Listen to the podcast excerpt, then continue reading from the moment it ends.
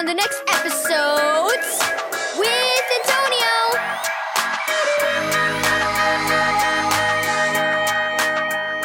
Thank you, Keys for Kids Ministries, for this daily devotional. A big family. Read Romans 8, verse 14 through 17, and Galatians 4, verse 4 through 7. Ellie lingered in her Sunday school classroom after the other kids had rushed out the door. Clutching her Bible, she stared at her teacher, who was putting books and papers away. Can I help you with something, Ellie? asked Miss Robin. A tear escaped down Ellie's face, and she quickly brushed it away with her sleeve. Miss Robin, did you know that Keisha isn't here this morning because she's visiting a family that's going to adopt her? she asked. I know that's good for her, but but she'll have to move away. Ellie's voice shook a little. I don't want her to move. She's my best friend, and I'll be so lonely without her. Miss Robin put an arm around Ellie's shoulder.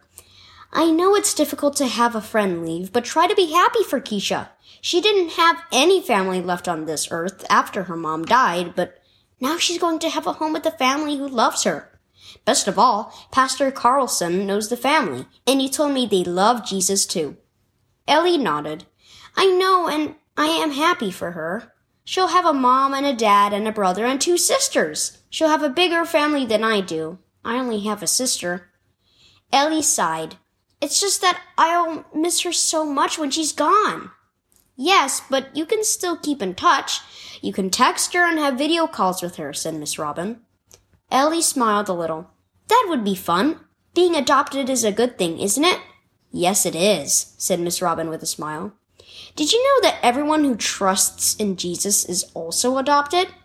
All those who know him as their savior are adopted into God's big family.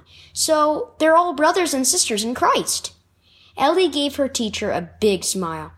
I forgot about that.